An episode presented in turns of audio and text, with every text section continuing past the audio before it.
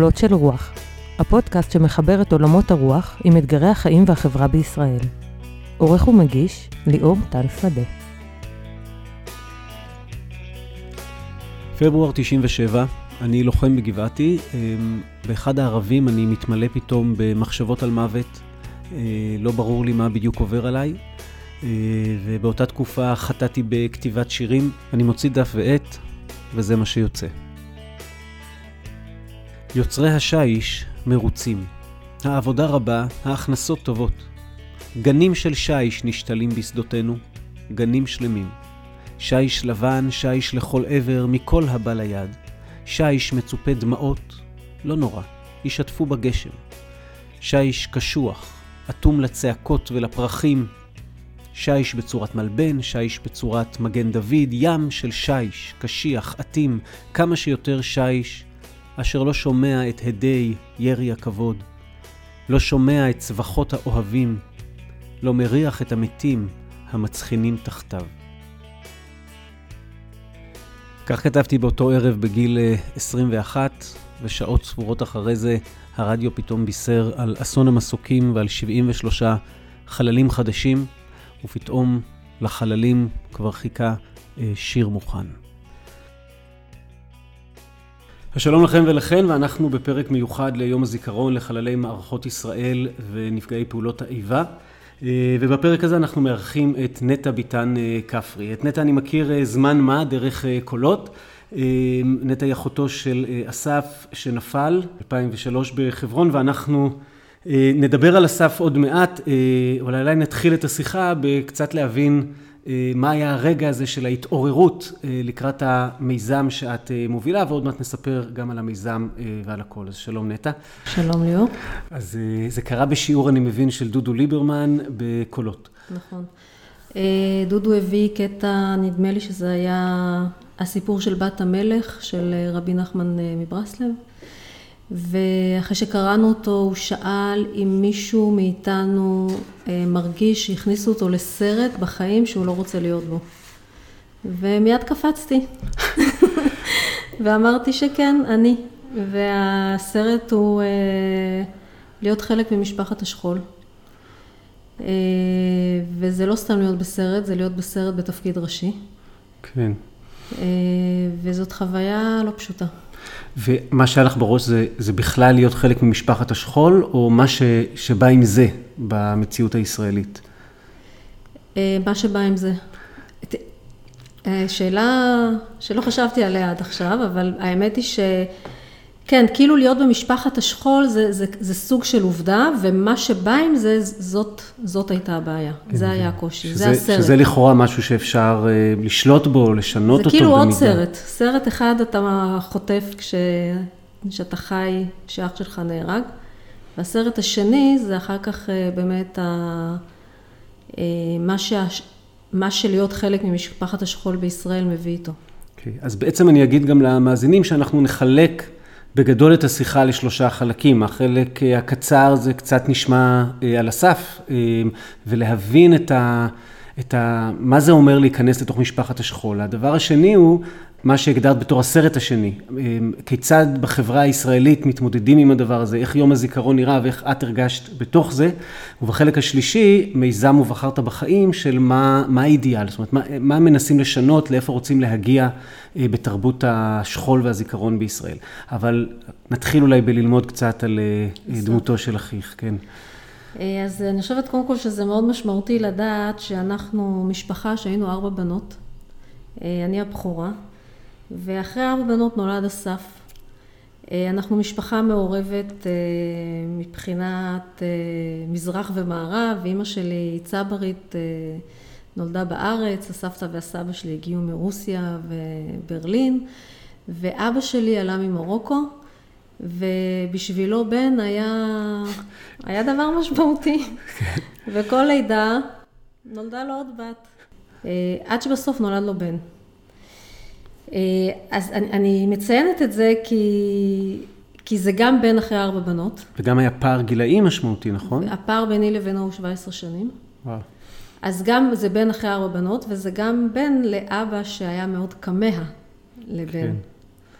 כן. ואיך הוא היה כ... כילד, כנער?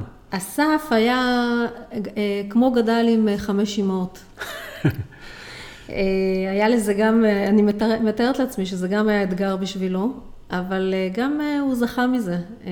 מאוד אהבנו אותו, מאוד פינקנו אותו. הוא היה בשבילנו המון, והדבר היפה זה שהוא היה מפונק, אבל הוא לא לקח את הפינוק לפינוק לא כיפי. נודניקיות. לנודניקיות, כן, בדיוק. הוא, הוא כאילו את הפינוק שהוא קיבל, הוא תרגם גם לנתינה. הוא היה מאוד אכפתי, הוא היה מאוד uh, רגיש. Uh, אחרי שהדברים שלו הגיעו מ... uh, מצה"ל, אחרי שהוא נהרג, uh, מצאנו בארנק שלו תמונות של האחייניות שלו, שזה, שזה היו הילד, הילדים הקטנים שלנו, שאני כבר הייתי עם שלושה ילדים. אה, יש לי אחות שהייתה עם עוד ילדה, ועוד אחות עם עוד... אה, מאוד בין... יוצא דופן שדוד הולך בארנק עם בדיוק, ה... בדיוק, וזה היה מאוד מאוד מפתיע שבחור בן 19 הולך בארנק עם תמונות של אחיינים שלו הקטנים. הוא היה מאוד מפנק אותנו כל חג, את האחיות. הוא היה ככה מזהה איזה דבר שחשקה נפשנו, הוא היה תמיד דואג שזה יהיה. הוא גם היה מאוד אכפתי כלפי החבר'ה שלו בצבא. הוא דאג להם, אה, יש איזה סיפור על אה, אה, אפודים שהוא הרגיש שהם לא מספיק מה שהם קיבלו, דרך אגב הוא שירת במחזור הראשון של גדוד לביא והוא ממש הלך לריקושט וביקש מאימא שלי שתתפור דגם והוא הלך לריקושט כדי שיתפרו איזשהו דגם בשבילו ויביאו לו וייצרו הנחה, כאילו הוא ממש היה יזם, אכפת לי וגם יצירתי מאוד. בחור של נתינה. מאוד. היה לו גם הומור. אני חייבת לספר סיפור קטן, קדימה. שאני חושבת שהוא ייצג אותו. כשהוא היה בערך בכיתה א' או ב' או משהו כזה, גרנו בבית אה, עם, עם אה, שני מפלסים, וכמו כל ילד היה מגיע הביתה וזורק את התיק בכניסה, ואת הסנדלים בכניסה. והיה עולה לחדר, ופעם אחת אימא שלי אה, ביקשה ממנו שיבוא לקחת את התיק, והוא לא בא, והיא ביקשה והוא לא בא, והיא ביקשה והוא לא בא, ובסוף ככה כבר קצת התרכזה ואמרה לו, אסף, אם אתה לא בא לקחת את התיק, אני עולה אליך. אז הוא אמר אז כשאת עולה, תביאי איתך את התיק. חצוף חמוד. ממש. ומה, איך הוא נהרג? מה היה... איך הוא נהרג? אה, הם היו בפעילות אה, סיור בחברון, זו הייתה תקופה שאני חושבת, אה, היה, הייתה אינתיפאדה בחברון, היו הרבה, הרבה מאורעות בחברון.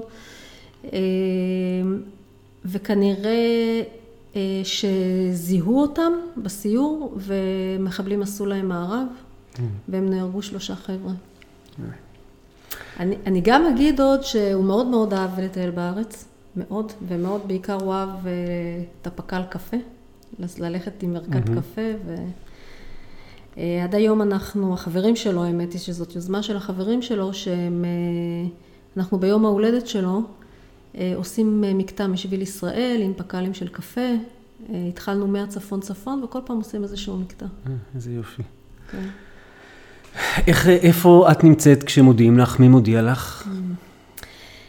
אני, כמו שאמרתי, היו לי שלושה ילדים קטנים. זה היה זמן של ארוחת ערב. אחות שלי מתקשרת אליי ואומרת לי, שמעתי ברדיו שנהרגו שלושה ישראלים בחברון. מצד אחד אני אומרת לה, טוב, אמרו ישראלים, לא חיילים. ומצד שני, משהו בי לאט לאט אה, מתחילים ליפול לו דברים מהידיים. אני ממש עוזבת את הכל ומתיישבת מול הטלוויזיה, להקשיב, לשמוע אם יש איזשהו מידע, כמו איזה סוג של אינטואיציה כזאת, ואני נרדמת. מה שלא לא קורה מאפיין לי, אותך. לא מאפיין אותי. אני פשוט נרדמת מול הטלוויזיה. אה, אני לא יודעת, כנראה באיזשהו שלב אה, בעלי ככה אה, העביר אותי למיטה או משהו כזה. אה, אני לא יודעת באיזה שעה זה היה, אני שומעת טלפון, צלצול של טלפון, ואני שומעת את מיכאל, מין חצי מקטעים כאלה, ואני מין ערה ישנה כזאת. עד שהוא בא לחדר ומעיר אותי ואומר לי שאסף נהרג. זה קטע מאוד קשה. אה, אני זוכרת שבאותו רגע אני כאילו ממש מבקשת להחזיר את, שתי, את השעון לאיזה שתי דקות אחורה, שייתנו לי רגע עוד הזדמנות קטנה, קטנה, אפילו לרגע, להגיד לו משהו, לדבר איתו, לשמוע אותו, משהו כזה. זאת חוויה שהרבה אנשים שאיבדו אדם קרוב מספרים, שאתה רק רוצה שוב את הרגע האחרון. ממש, אתה, אתה ממש כמה לעוד איזשהו רגע.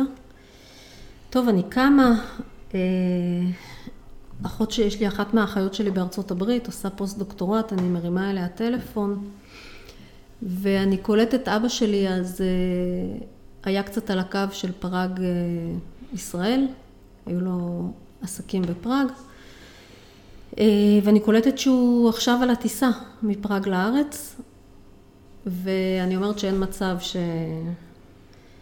הוא, אה, שכאילו מגיעים מצה"ל לקבל אותו בזה, ואני מיד ככה מתקשרת אה, להבין מה... אני, אני במין, אני מצד אחד מאוד מאוד רועדת, ומצד שני אני במין מוד של דוין כזה, כן, כאילו כדי... אה, טוב, אני נוסעת לשדה תעופה, יחד עם הדוד שלי ונציגים של צה"ל, אנחנו אוספים גם רופא בדרך.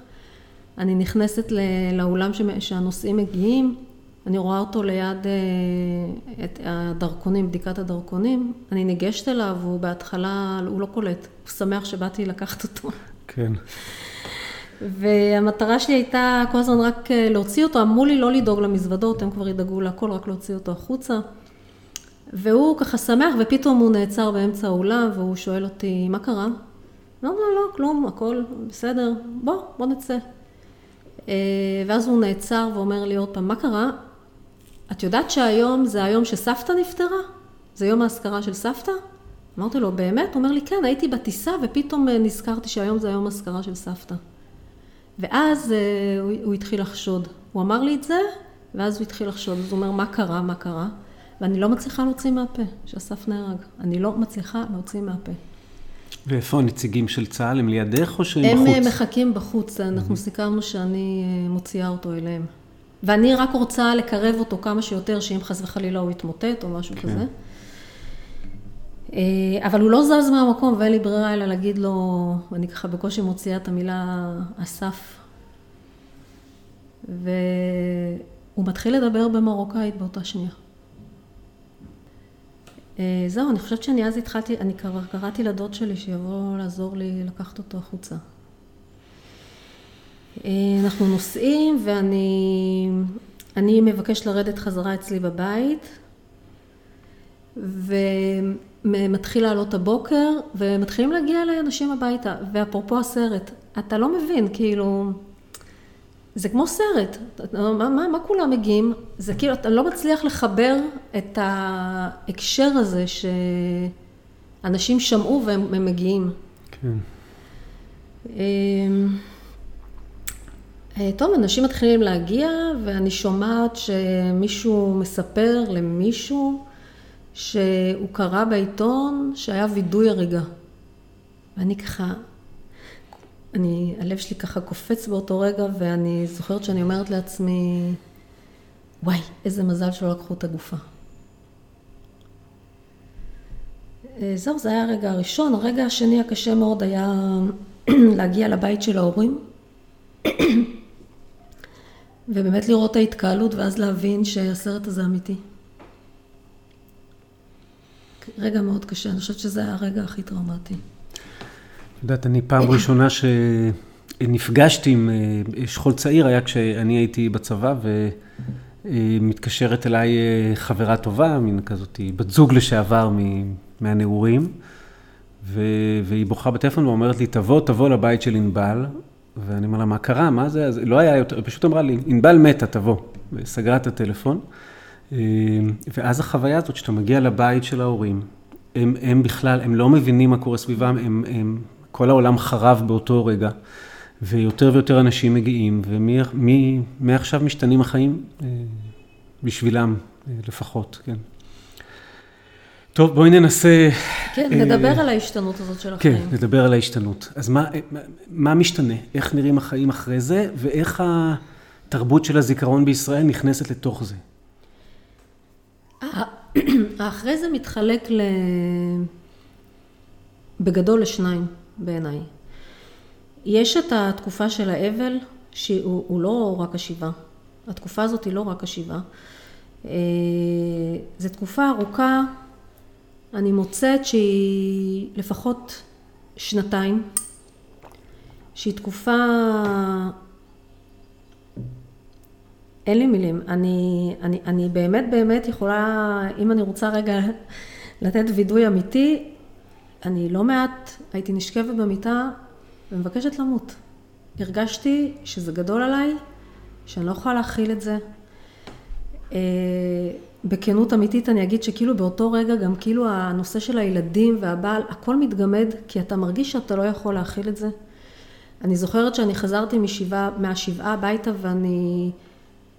אני הייתי בטוחה במיליון אחוז שאני בחיים לא אוכל יותר לשמוח ולא להיות חיונית ולא יוכל לתפקד ואני כבר, ואני בטח כבר לא אהיה גם אימא כמו שצריך ואז גם החלו בי רגשות אשמה שאני גם, לא רק שמה שקרה, אני גם הולכת לחרב את המשפחה כי אני לגמרי לא אוכל לתפקד.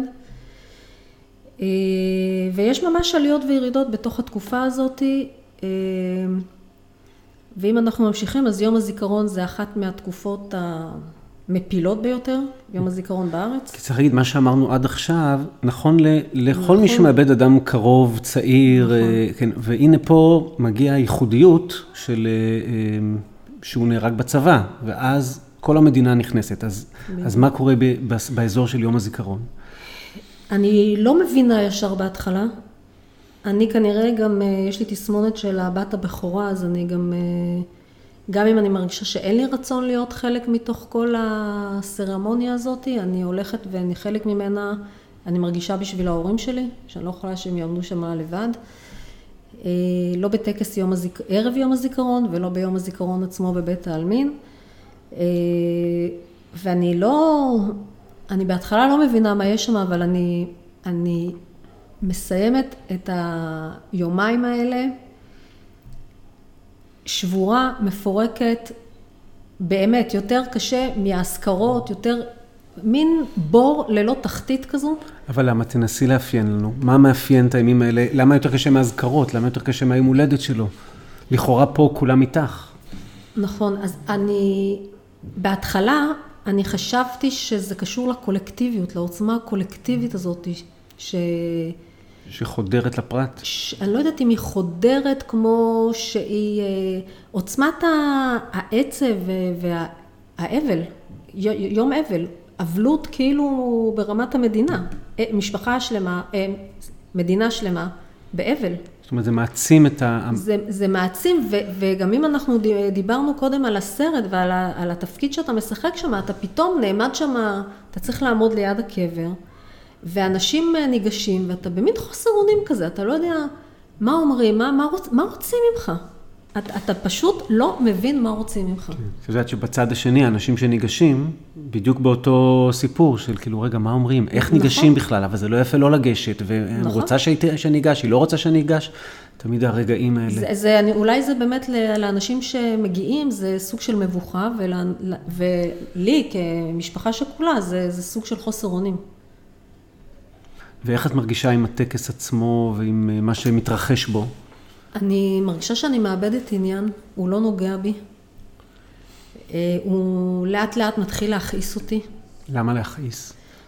עולים אחד אחד נבחרי ציבור, וכל אחד נואם את הנאום שלו, ואם מקשיבים, ואני מקשיבה, אז זה נשמע כמו שכל אחד אה, מנצל את היום הזה להעביר איזשהו מסר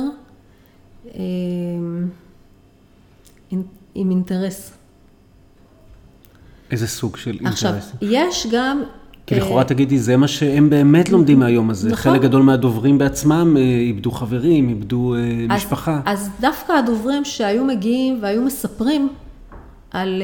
היו, היו חלק מהדוברים שהיו מגיעים ומספרים על חברים שלהם או בני משפחה שלהם, אז היה בזה משהו שדווקא כן יותר נגע בי. אבל הפאתוס הזה, קודם כל הדרמטיות שבה מנחה, מנחה או מנחה מעבירים את הערב. וה...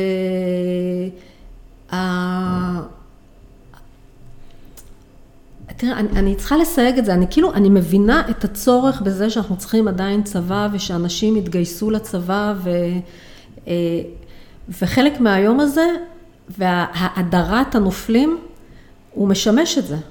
אני רואה את זה גם היום על הבן שלי, יש לי בן שמתגייס עוד חצי שנה לצבא. הוא, הוא מורעל לגמרי. Mm-hmm.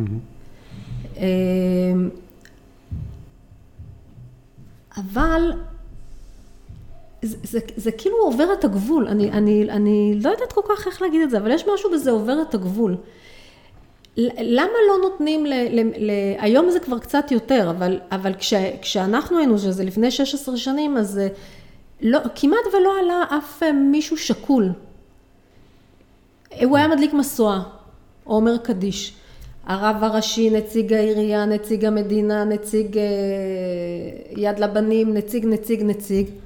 וכמעט, ו, ונציג המשפחות השכולות, או, או שאני, שזה גם יכול להיות מבחינתי גם חבר שכול, בא ומדליק משואה לשנייה. וכאילו את מרגישה שמישהו משתמש בכאב העצום הזה, אבל לא, לא לדברים הנכונים. או... וזה גם לא מנחם. זה לא מנחם. את, אני הרגשתי שזה לוקח את הכאב ומנתב אה, אותו ל... אפילו לאינטרס הלאומי, ששוב אני אומרת, אני לא אומרת שהוא לא חשוב, אבל אולי לא ככה. איך כן? זאת אני מבין שאחרי שישבת שם בשיעור ואחרי שאמרת שאת בתוך סיפור שאת לא רוצה להיות בו, אז ניסית לשרטט סיפור אחר והקמת את המיזם של ובחרת בחיים שאמור לנסות אה, להקים את הסיפור האחר. אז, איך, אז מה מודה, הסיפור האחר? אני מודה שאני לא בהתחלה ידעתי איך כן, אבל אני הבנתי מה לא. דרך אגב, גם בבית העלמין, ב, ביום שלמחרת, באמת מגיעים המון, עם ישראל מזדהה. עם ישראל עוצר רגע ולוקח חלק, באמת בצורה... את יודעת, אני שנים הגעתי בבית, לבית העלמין, נהרגה ענבל, ואחרי זה נהרג אה, בחור שהיה איתי בצבא, ואחרי זה במילואים נהרג לי אה, מישהו, אה, סשה, ו... המציאות הישראלית, והיה צריך לבחור לאיזה אתה הולך. והפסקתי ללכת, כי פשוט אני מרגיש שם איזה ניכור עצום, אני לא מסוגל לעמוד בטקס הזה של... של סיסמה אחרי סיסמה, וכולם מתובלים בתפילות, והתפילות גם תמיד על ידי אותו גבר אורתודוקס, כאילו ששם נמצאת הבעלות לכל הטקסטים האלה. ומשהו, אני בשלב מסוים הרגשתי שאני כבר לא יכול, וידאתי ככה עם, ה, עם המשפחות שהם לא צריכים אותי שם, או לא צריכות אותי שם, אני הרגשתי שאני לא... וגם אין, אין מעמד מכבד, כי יש ברברת. יש נאומים שאף אחד לא מקשיב אליהם. כן, ואז כולם מדברים, כולם מדברים, כי זה מפגש. וזה מפגש. ועוצרים בצפירה, בצפירה יש שקט ובהתקווה. חוץ מזה, ברברת שלמה, אף אחד לא מקשיב בכלל למה שנאמר שם. כן. את יש את הסיפור החסידי על אה, זה שהולך בדרך ונאבד, ואז הוא פוגש מישהו שגם הלך אה, אה, לאיבוד, הוא שואל אותו אם הוא יודע את הדרך, הוא אומר לו, לא, אבל אני יודע שמכאן אל תלך, כי גם כאן זו לא הדרך הנכונה. אז הבנת מה לא, אז הבנתי שמשהו כאן, לא כמו שזה לא עובד, ובאמת דרך החממה של קולות והמפגשים עם אה, משה מאיר, אה, קודם כל, כשהתחלתי אה, ללמוד יותר מה זה אבל, מה זה זיכרון, מה זה חיים, מה זה מוות, מה זה בחירה, כשהתחלנו ככה לעבוד על המושגים האלה, אז, אז פתאום קלטתי שיום הזיכרון הוא יום אבל, הוא לא יום זיכרון. ואז לאט לאט הבנתי מה לא. יום זיכרון, זיכרון מדבר על חיים, על המשכיות. זאת אומרת, הוא יום אבל והוא לא צריך להיות יום אבל. הוא לא צריך להיות יום אבל. האבל הוא... האבל הוא משהו אחר, האבל כמו שאמרתי הוא גם ב... האבל אין לו המשכיות, האבל סוגר ומכנס וזה בסדר וזה שלב חשוב מאוד כשיש חוויה של אובדן של אדם יקר וגם צריך לתת את כל הזמן שצריך ולכל אחד בדרכו ובקצב שלו ובדרך שלו. דרך אגב, כמו שאמרתי, אנחנו ארבע אחיות עם שני הורים. שש דרכים שונות להתמודד עם, ה, עם האובדן. ממש ככה, וכל אחד אה, מכבד את אה, דרכו של האחר. הם באים לאירועים של אה, ובחרת? האחיות שלי, חלק מהם כן, ההורים שלי לא יכולים להגיע מכיוון שמגיעים mm. אליהם אחר כך הביתה, אחרי ערב יום הזיכרון. אה, יש לי אחות אחת הרבה פעמים ביום הזיכרון נוסעת לחו"ל, כי היא לא יכולה לסבול להיות פה. אנחנו באמת כל אחת אה, כן. בצורה אחרת. אה, אז הבנת שצריך להפוך את זה מיום אבל ליום זיכרון, כן. למועד בעצם. ל, ל... למועד. אז, אז כמו שאמרתי, האבל הוא, הוא מכנס, הוא סוגר. זיכרון, למ, למה אנחנו זוכרים? אפרופו, למ, למה חשוב לזכור? אה, אז יש את, ה, את, את התשובה, כי באמת הזיכרון, אה, יש בו משהו מפרה ומחיה. דרך אגב, כל אחד אני חושבת מאיתנו, שאם הוא רגע יעצור וייזכר במישהו שאיננו, אז ברגע שאני נזכרת, למשל אני כשאני נזכרת באסף עולה לי חיוך דווקא. אחר כך כשאני מבינה שהוא איננו, אז נכנס, נכנס העצב, אבל כשאני מדברת עליו, או, או, או חוויה איתו מאוד נוכחת ברגע הזה, אז אני, אני מאוד חיה. אבל מעבר למקום הזה, אני חושבת שהזיכרון מאוד מאוד חשוב, כי דרכו אנחנו נותנים איזושהי משמעות לאובדן. אחרת אי אפשר להתמודד עם זה. הוא, הזיכרון נותן אה, איזושהי מסגרת ותוכן לאובדן. אחרת, אם אתה מרגיש שאין לזה ערך... הזיכרון גם מנכיח כל הזמן את האובדן. את יודעת, יעקב גלעד כתב, בגלל המלחמה ההיא, אז הוא כתב, בגלל הזיכרונות גם אנחנו קורבנות. יש איזה מקום שהזיכרון כל הזמן שומר אותך... אז, אז זה בדיוק, אתה יודע מה? זה, זה בדיוק, אה, אני חושבת, תלוי בתכנים שאתה שם. ימי הזיכרון שהיה לי קשה איתם, זה ימי הזיכרון ש, שהופך אותך לקור, שהופכים אותך לקורבן. Mm-hmm. אני הרגשתי שהם הפכו אותי ואת המשפחה לקורבן. מה שאנחנו מנסים לעשות במיזם, זה שימי הזיכרון יהיו תזכורת לחיים ולאחריות האישית, החברתית ולתפקיד שלנו פה. בעיקר כשזה מדובר על יום זיכרון אה, לאומי, אז כחברה, כי באמת, גם באופן אישי כל אחד הוא בדרכו, אבל כחברה, מה... מה... מעניין שבמידה רבה, כל תרבות הזיכרון שהתורה מייצרת, זה זיכרון שהמטרה שלו היא מטרה חברתית. יש שורה ארוכה של מצוות שההנמקה שלהם היא זכרת כי עבד היית בארץ מצרים, או זכרת כי גר היית בארץ מצרים, וכל המצוות האלה הן מצוות שבעצם אומרות, אתה צריך להתנהל בצורה שיש בה חמלה ויש בה אהבה ויש בה ראיית החלש ויש בה סיוע לזולת ויש בה אה, ערבות הדדית ואחריות מתוך מקום של אה, הזיכרון של, של הרע ושל המוות ושל מה שהיה, שזה. מאוד דומה למה שאתם בעצם עושים. נכון. אה, השנה למשל, בערב יום הזיכרון, שיהיה ביום שלישי ויארך ב... אנחנו סוגרים רחוב בקריית המלאכה. אה, אנחנו הזמנו שלושה אנשים, וההשראה היא של, של המדרש משמת בטל. כן, אז אולי רגע נספר, כן, נספר ל, למאזינים. כן.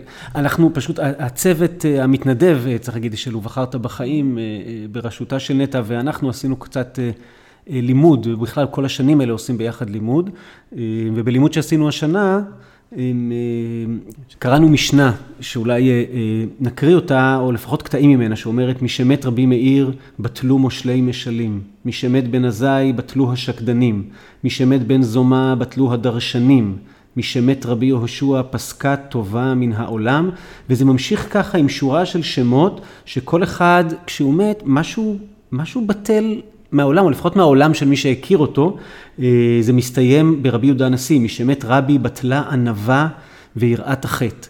וחשבנו ביחד על, על זה שחלק מה... חלק מהשכול זה שאני מחזיק את הדברים האלה שבטלו מן העולם אה, כשמישהו אה, אה, נהרג, אבל אולי גם חלק מזה זה איך אני מחזיר את זה לעולם, איך אני מחיה את הדבר הזה. נכון, אז באמת אה, מה שביקשנו מאנשים זה להביא איזושהי תכונה או אה, ערך או משהו שהיה מאוד דומיננטי ואיחד את, אה, את הנופל שעליו הם אה, יספרו.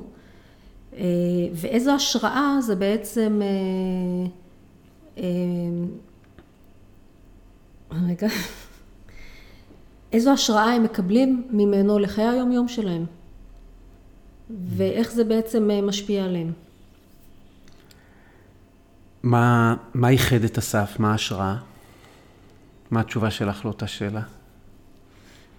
אסף, אני חושבת שמה שייחד אותו זה הומור ונתינה ואהבת החיים. אסף אהב את החיים. הוא אהב אה, ליהנות מהחיים. בעצם כל המיזם שאת עושה, זה, זה מה שייחד אותו. כל הרעיון של המיזם נכון. זה נתינה ובחירה בחיים. לגמרי, אני יכולה דרך אגב להגיד שגם uh, עליי, אני רק עכשיו uh, פתאום שמה לב את ה, uh, להשפעה ולקשר הזה, אבל אני, אני יודעת שאני מתוך התהליך של עיבוד האבל שאני עשיתי, uh, אחד הדברים שאני אמרתי לעצמי, שאני מהיום והלאה עושה דברים רק שמביאים לי הנאה. זאת אומרת, לא, הם יכולים להיות קשים, הם יכולים מאתגרים, ויכול להיות לי עומס, אבל בסופו של יום יש בהם הנאה. בחירה מודעת והנאה. הנאה זה, זה חיות, זה כאילו מה... כאילו הנאה, כי הנאה, הנאה זו משער שאת לא מתכוונת להנאה בסגנון של לונה פארק, את גם עושה לא, דברים מאוד... לא הנאה בסגנון של לונה פארק. הנאה, אה, יש בה טוב, mm. שיש בזה טוב, שיש בזה משמעות, ש... וירא כי טוב. זאת הנאה. ברכה. ברכה, שיש בה ברכה. זה מעניין לגמרי. באמת שה...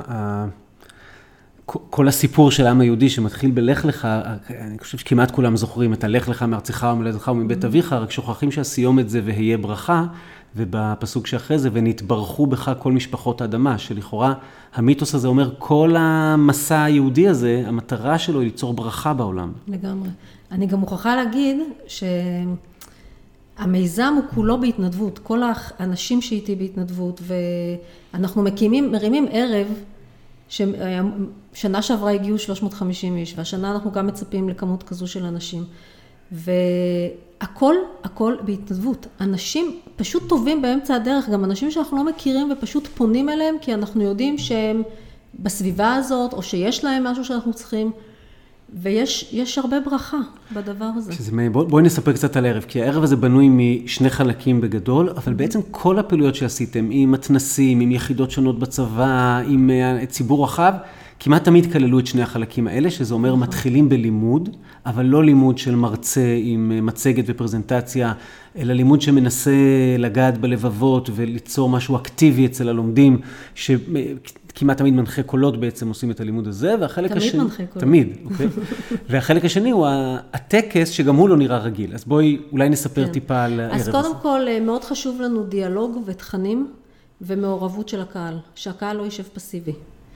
אה, אז לכן החלק הראשון הוא באמת אה, מעגלי שיח עם מנחי קולות, שכל אחד מביא את הנושא והרעיון שלו, שהוא תחת הכותרת של בחירה בחיים וזיכרון.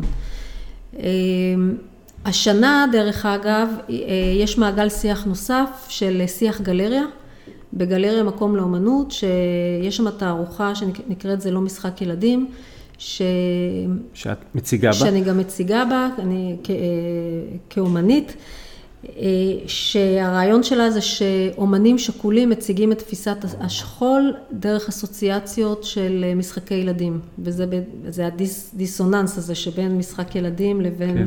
שמה מה, מה היצירה אה, שלך? אני כבר, אה, אני עושה בשנתיים וחצי האחרונות אני חוקרת ועכשיו אני בתזה על המושג חלל אה, כמעצבת פנים וכאחות שכולה וכל החוויה הרגשית, אני מרגישה שהחלל כן. ב...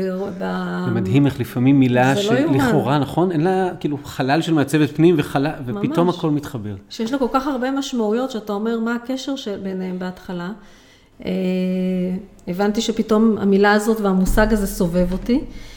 אה, אז אני עשיתי בתערוכה הזאת את משחק הכיסאות, אני לקחתי את האותיות חלל, אם תנסו רגע לדמיין, החטא היא כמו אדום והלמד יכול להיות כמו כיסא, יצרתי מהם כיסאות, אה, בגודל גם, בקנה מידה של אה, כיסאות אה, ילדים, mm-hmm.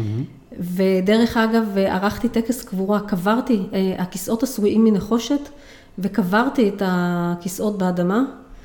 אה, תיעדתי את זה בווידאו, אז יש בתערוכה גם את המיצב של הכיסאות מהאותיות אה, ח' ל' ל', וגם את, אה, את עבודת הווידאו. הווידאו שמתעד את ההוצאה והקבירה, את, ה, כן, את הקבירה וההוצאה של האותיות, שזה היה לא פשוט, היה משהו מאוד, גם רגשי מאוד מאוד חזק, גם גם פיזית וגם רגשית, כל התהליך של הקבירה וההוצאה של האותיות, כי פתאום קלטתי שאני קוברת, אני, אני חופרת בור, שהוא ממש היה בגודל של קבר של ילד לפחות, גם הצורה שלו הייתה כזאת והעומק.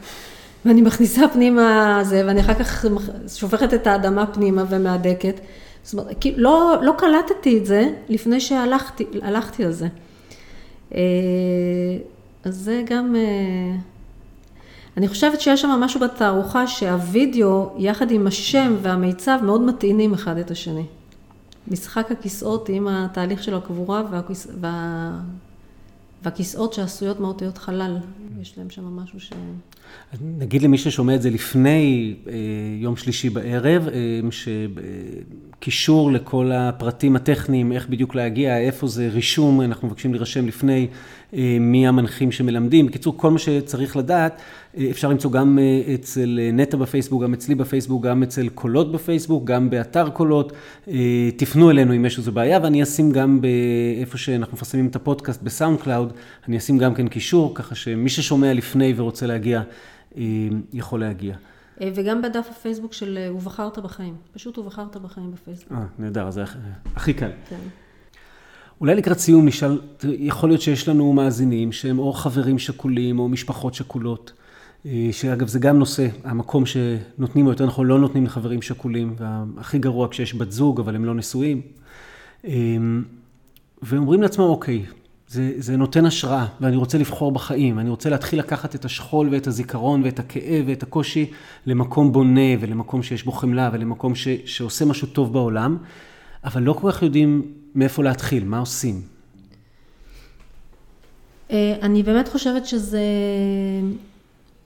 מתחיל קודם כל בהפרדה של להבין מה, מה ביכולתי לשנות ומה, ביכול, ומה אין ביכולתי לשנות. כשמישהו מת, הוא מת, עובדה, זה איננו. אין לי מה לעשות עם העובדה הזאת. אבל מה שיש לי לעשות זה איך אני מתמודדת עם הדבר הזה. אז אני חושבת שהשלב הראשון זה, זה לעשות את ההפרדה הזאת בין מה, כמו שאמרתי, בין מה שאני יכולה... קבלת המציאות. בין קבלת המציאות לבין אה, אה, מה אני עושה, איך אני פועלת בתוך המציאות הזאת. אמ, הדבר הנוסף, זה כמו שאמרתי קודם, שיש משהו בזיכרון, אם, אם אין, אם לא מרגישים תחושה של משמעות למוות, אה, קשה מאוד להכיל אותו, כי זה, זה, זה, בור, זה בור קשה, כי אתה, אתה, כל פעם כשאתה נזכר שהוא איננו, והנושא של הגעגוע זה דבר אה, שפתאום תופס אותך, זה... התחושה של משמעות, נדמה לי, כאילו אפשר להבין את זה בשתי דרכים, אם אני מבין אותך, כאילו יש תחושת משמעות להגיד, אה, הוא לא מת לשווא, הוא לא נהרג לשווא, ויש תחושת משמעות שאומרת, זה לא משנה אם הוא נהרג, אני עכשיו את המשמעות, אני עכשיו, אה, זה לא, עדיף שזה לא היה קורה, אבל עכשיו שזה קרה, אני אהפוך את זה למשהו ש, שעושה משהו טוב בעולם. אני מתייחסת לשניהם, כי... אני, אני אפילו אקח את זה מעבר לזה של אה, תהליך, אה, של, של חייל צה"ל, שבו נצא מתוך הנחה שחייל צה"ל נהרג, הוא לא נהרג לשווא. כן, למרות שאנחנו יודעים... אלא, כן, אני בגלל זה גם בטח מי ששומע את טון הדיבור כן. שלי מבין שאני... כן, את יודעת, לפעמים זה כל כך... יש לי בכיתה שני חברים ש... שנהרגו. אחד נפטר ממחלה קשה פתאומית, והשני מוכר מאוד, רועי קליין, שקפץ על רימון ונהרג. כן. ולפעמים זה קורא אותי מבפנים. הם שניהם אנשים חשובים ויקרים ללב, אחד מקבל את כל תשומת, לא הוא, כן, משפחתו, הזיכרון שלו מקבל את כל תשומת הלב שבעולם, השני, מי זוכר? זאת אומרת, זה מין כזה, אוקיי, נכון, הוא לא, נכון. אין, אין, לו, אין לו טקס, אין לו... נכון, לא כל מי שנהרג בצה"ל הוא גיבור גדול. או שהוא נהרג מתוך איזושהי הירואית של איזושהי פעילות או פעולה הירואית שהוא עשה או היה חלק ממנה. אבל אה, בוא נניח שזה שהם תחת המסגרת של צה"ל, זה, אז הוא כן. היה שם למטרה מסוימת. אבל אני רוצה לקחת את זה דווקא מעבר לזה, כמו שאתה אומר, על אה, מישהו שמת ממחלת תאונת דרכים שלא נדבר. אבל כאן, כאן אני אכנס קצת למשהו שהוא, לא יודעת, אולי זה משהו שאני נאחזת בו כדי להתמודד איתו, שהלא נהרג לשווא הוא לא רק הסיפור של למען משהו או מישהו, אלא כשיה, כש, כשמישהו מת, הבור והחלל הרגשי שנפער בפנים, אחרי אה, שנותנים את הזמן להתמודדות עם האובדן, ואני אומרת, והחור הזה מתחיל לקבל איזשהו תיחום, הוא מקום להזדמנויות, הוא מקום להסתכלות על הדברים מפרספקטיבה אחרת, הוא מקום ל... ל אה, הוא מקום להסתכל על הדברים מחדש. אני, אני בפירוש, כשאסף נהרג, אני זוכרת את היום שאני התיישבתי ואני שאלתי את עצמי אם אני חיה. ו, ובעצם התחלתי לאט לאט אה, לשאול את עצמי מה, מה, מה, זה, מה זה לחיות, מה המשמעות לחיות, האם אני באמת חיה. ו, והדבר הזה לאט לאט הוביל אותי לאיזשהו תהליך ש, של שאלות פנימיות וגם איזשהו סינון וניקוי פנימי. אה, ולעצב את החיים שלי מחדש.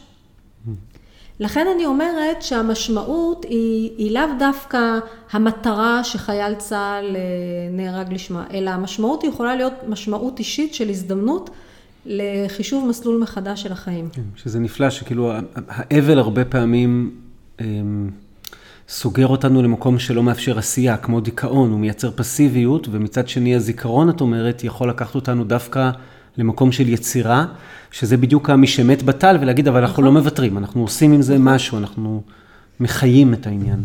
וגם בדיוק המקום הזה שאומר, אוקיי, הוא מת, איזה ערך, זה קשה קצת לשאול את זה, אבל איזה ערך יש לחיים שלי מזה כן. שהוא מת?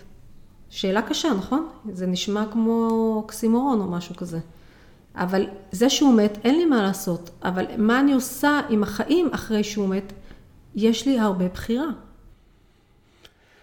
טוב, אה, אז תודה נטע. תודה אה, ליאור.